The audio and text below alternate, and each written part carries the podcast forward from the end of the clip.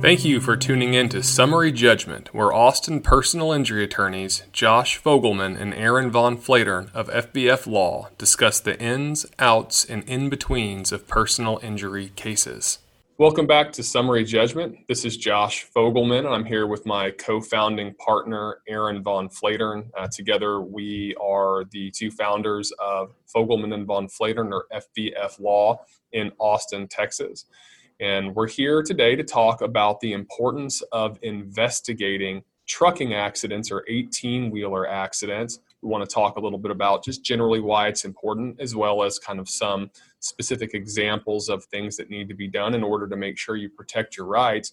So, Aaron, if you'll start us off, kind of uh, tell us a little bit about why doing an investigation as soon as possible is really important in a trucking accident case man, it's critical. And when I was, you know, in a former life, I was an insurance adjuster, as a, as a couple of our our lawyers were, and I can tell you back then, we were instructed to tell people, hey, you know, before you hire a lawyer, why don't you give me a chance to to do you right on this clay on this case on this claim, um, and if you don't like my handling, you can go hire a lawyer then. You know, the problem with that line of thinking is that there is an entire universe of information, documents, evidence that needs to be preserved in order to uh, allow you to discover the truth of what happened and sometimes to allow you to discover if there's other parties who might be involved who might even have insurance policies that are necessary for these catastrophic cases. So um, you know the first and foremost thing to understand is the reason we're here talking about this is that if you've been in one of these you know big rig accidents or even an accident with any commercial vehicle and you're thinking to yourself I'm not one of those people that hires lawyers. I'd like to try to see if I can navigate this myself. Listen carefully because you're about to hear all the kinds of things that they're just not going to tell you and that somehow is going to be deleted, destroyed, or just accidentally forgotten uh, by the time you get to the courthouse later. And so now is the time to act. Um, you know, with that segue, Josh, do you want to kind of give us an overview of some of the different things and we can kind of jump off from there describing uh, in more particularity what, what needs to be preserved? Yeah, and Aaron, like you said, you know, the importance of preserving evidence or doing the investigation is so that you can identify any of the potential players that need to be involved in the litigation or involved in the claims process before it's too late. And that means before it's too late from like a statute of limitation standpoint, before you've lost your right to pursue a claim, as well as before it's too late in in that the evidence might otherwise be destroyed. Uh, you know, it, it's not uncommon to find yourself in a situation where you might have a, a catastrophic 18 wheeler crash where no one's exactly sure of what happened. So, getting out there and preserving things like the uh, ECM, the, the onboard computer in the truck itself that preserves uh, data about speeds and distances and times and, and GPS information really important stuff that is going to be helpful down the road to unwinding exactly what happened and when. But also things like cell phones, text messages, social media posts, these types of things that while they might be present for some period of time, they can be just they can be destroyed or lost or stolen or accidentally deleted. So getting your hands on that information as soon as possible is going to be at a minimum the type of thing that needs to be done to make sure that you're properly postured to assert the claim moving forward. Yeah i think maybe just looking at one one of those ideas is a cell phone right? You know did you know a lot of truckers have two cell phones? They've got one with the company they got one personally with their family. Um, they could be texting or using facebook on either one of those leading up to the crash and you'll never know it uh, because they're in the background deleting some of that stuff, maybe changing their phones. I mean, how many cases have you had where, in response to discovery, the defendant writes back, uh, "Well, I don't have that phone anymore because I changed phones since then." Um, that's not really an accident. It might be, but it's it needs to be uh, immediately stated by lawyers in strongly worded letters to the trucking company that they are to actively locate all relevant evidence preserve it with proper chain of custody so it doesn't get lost later. Um, cell phones have text messages, computers have emails. Imagine the kinds of things that are going back and forth between management and the drivers, uh, both before and after the accident. Um, you've got maintenance records. Maintenance records are important because you've got, uh, say, like the brakes failed. Well, where did the, the maintenance occur? We might have another defendant in the case, and if we don't get them in on time, uh, we could lose our rights to even pursue that avenue. Um, and that's, again, when you're considering a death or a really catastrophic injury, this stuff is critical um, because most trucking companies are required to have about a million dollars of insurance. They're not going to have a dime more than that if they don't have to, if they're a smaller operator. And so it's very important for us to go try to find as many different insurance policies as we can. Um, and then another thing is setting the scene for accident reconstruction. Josh, you talked about the ECM, the electronic control module that's on these big tractor trailers and a lot of commercial vehicles. Um, can you describe uh, kind of what are the things that the accident reconstruction folks need to do their jobs and why is it important that they do their jobs? Sure. Well, you know, aside from doing any sort of on the scene investigation that they're able to do, or in certain catastrophic cases, reviewing the data that's collected on the scene by the responding officers. You know, T, uh, Texas Department of Public Safety will oftentimes go out and do their own full accident reconstruction work, but uh, the ECMs will contain a lot of critical information that can help confirm or dispel a theory on how the crash occurred. The accident reconstructionists will oftentimes do a thorough job analyzing the physics of how things happen, looking at impact patterns on the vehicles, looking at gouge marks on the roadways, gathering whatever data they can from the ECMs about speeds or how much force was uh, applied uh, uh was applied upon impact, uh, things about uh, braking distances, all of these objective pieces of information that really help the accident reconstructionist put the recreate the, the crash in a way that helps everybody understand at least probably or plausibly what might have happened. And a lot of these big cases come down to that maybe differences of opinion on how the crash happened. And the the more information an accident reconstructionist is able to gather and utilize in order to develop their opinions, the more reliable their opinions are going to be. And the more reliable their opinions are, the better chance you have to support your case.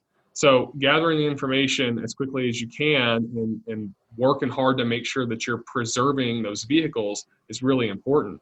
One thing that I have I've recognized in some of the trucking accident cases that I've handled too is if the damage to the truck doesn't render it a total loss, which considering their size and magnitude is oftentimes the case, these trucking companies and, and commercial entities, they really want to get that truck back on the road.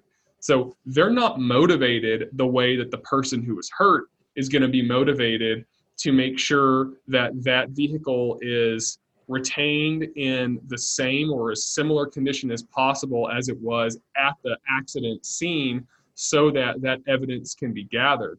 So if you wait too long and you give the truck trucking company or the owner of the vehicle the opportunity to get that vehicle repaired, you're losing really critical and valuable data that should be preserved. Right. and you can just imagine a situation where maybe your client's telling you that this person didn't have their headlights on or that they didn't use a blinker. And you go, you finally get to the inspection of the truck and there's a brand new headlight or a brand new blinker on there. And you say, What is this? And they say, Well, we put it, you know, we had to keep using the truck. Now it's all messed up and no one can really tell whether it was actually dysfunctional or not. And if you've done the right things, if you've properly put them on notice and told them that they shouldn't do that, you can then later use that change, use their loss of evidence against them in court. Um, in certain rare circumstances, you can get a judge to instruct the jury to take what we're saying is true because the defendant has lost the relevant, the, the, the relevant evidence that would allow us to prove that it's true. So the judge might ask the jury to actually assume with us that he didn't have his turn signal on or didn't have his headlights on. Um, and that can really change the outcome of a case. Um, another big uh, category that um, I, I, think is part of every trucking case is employment records. What I was most surprised at when I started learning about trucking records is the medical exams. Um, you know, these over the road truckers are required to pass medical exams saying that they're fit physically, despite all the prescriptions they're on, which a lot of times they're taking various prescriptions, and and despite their physical conditions, which often you know can involve uh, problems of narcolepsy and, and obesity and things that contribute to narcolepsy, uh, despite all those issues, they're often certified to drive on the road by a chiropractor.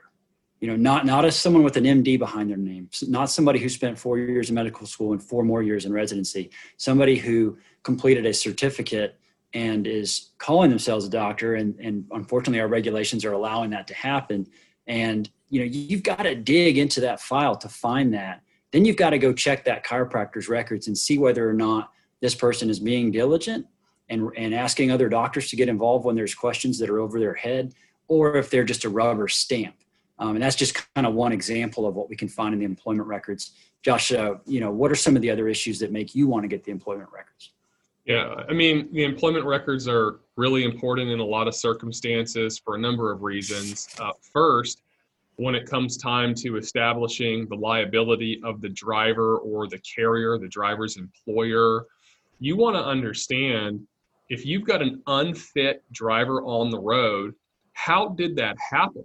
You want to understand whether the employer did a good job of uh, researching their potential hire, understanding what kind of past traffic infraction, infractions that employee or that, that driver might have had, any sort of licensure problems, speeding tickets, past crashes, past criminal history, things that are red flags or should have been red flags before the trucking company allowed somebody or allowed that person to get behind the wheel of an extraordinarily heavy vehicle. So when you can kind of dig in and, and find some of those problems, it just really looks bad and helps establish your liability claim, which is a necessary component, of course, of seeking a financial recovery from the trucking company or their insurance company. But in addition to that, there's an interesting piece of federal legislation that's called the Graves Amendment. And so you have, you know, these companies that are in the business of owning fleets of 18 wheelers or other types of commercial vehicles and leasing them out to individuals.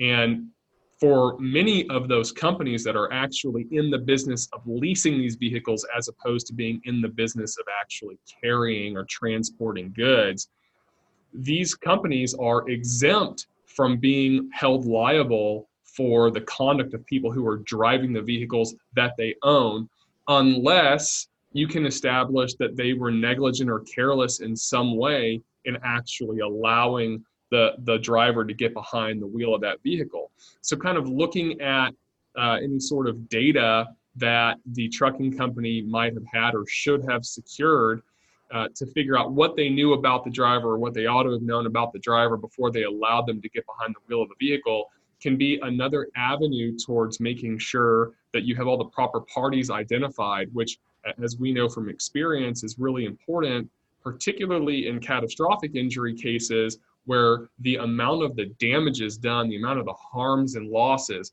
might far and well exceed the available insurance policies from the driver or the driver's employer or the trucking company when you might need to, to try to tap into an additional insurance policy or pocket. So, so working to get that employment information is really important. Uh, in addition to that, Aaron, there are a, a variety of categories of information that the law, in many instances, requires truck drivers and trucking companies to keep and maintain as a part of their file in order to be in compliance with with uh, regulations in the industry. Can you kind of talk about some of those and how we have seen those play out in our own experience and getting your hands on some of that mandatory yeah. information? Yeah, it's one of my you know favorite topics from past cases is talking about the discovery of, of what we call log violations um, the federal and state DOT authorities or Department of Transportation authorities have enacted these rules requiring drivers to track their hours of service. You can understand why that's important, right? You've got drivers who um, are incentivized to drive as much as possible for as long as possible with these vehicles that weigh 80,000 to 100,000 pounds right next to our families who are on their you know road trip to Arkansas. And the the problem is uh, it's a it's a kind of self-reporting system as to when you took your breaks, uh, what rest you've had, did you get enough sleep. The the government has enacted a lot of rules about when those breaks have to happen.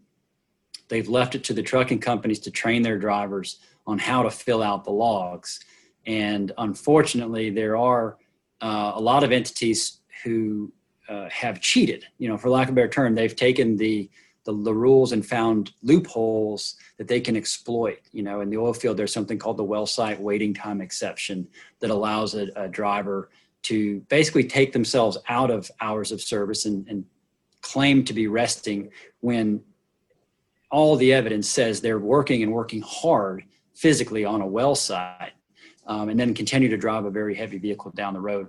Um, we've discovered some of that kind of fraud going on in our cases um, all I can tell you is if you don't get the logs, uh, you you really don't even know if you're dealing with a with a sleep deprivation issue or not. Um, and I, you know, you wouldn't think that would be a big deal. It's like, well, lots of people are driving tired. Uh, the studies contradict that. The studies are very clear that that drowsy driving is equivalent to drunk driving. Um, you know, if you've had a, a one hour night's sleep and you try to drive the next day, it's the equivalent of 0.08 BAC according to the studies that we've read.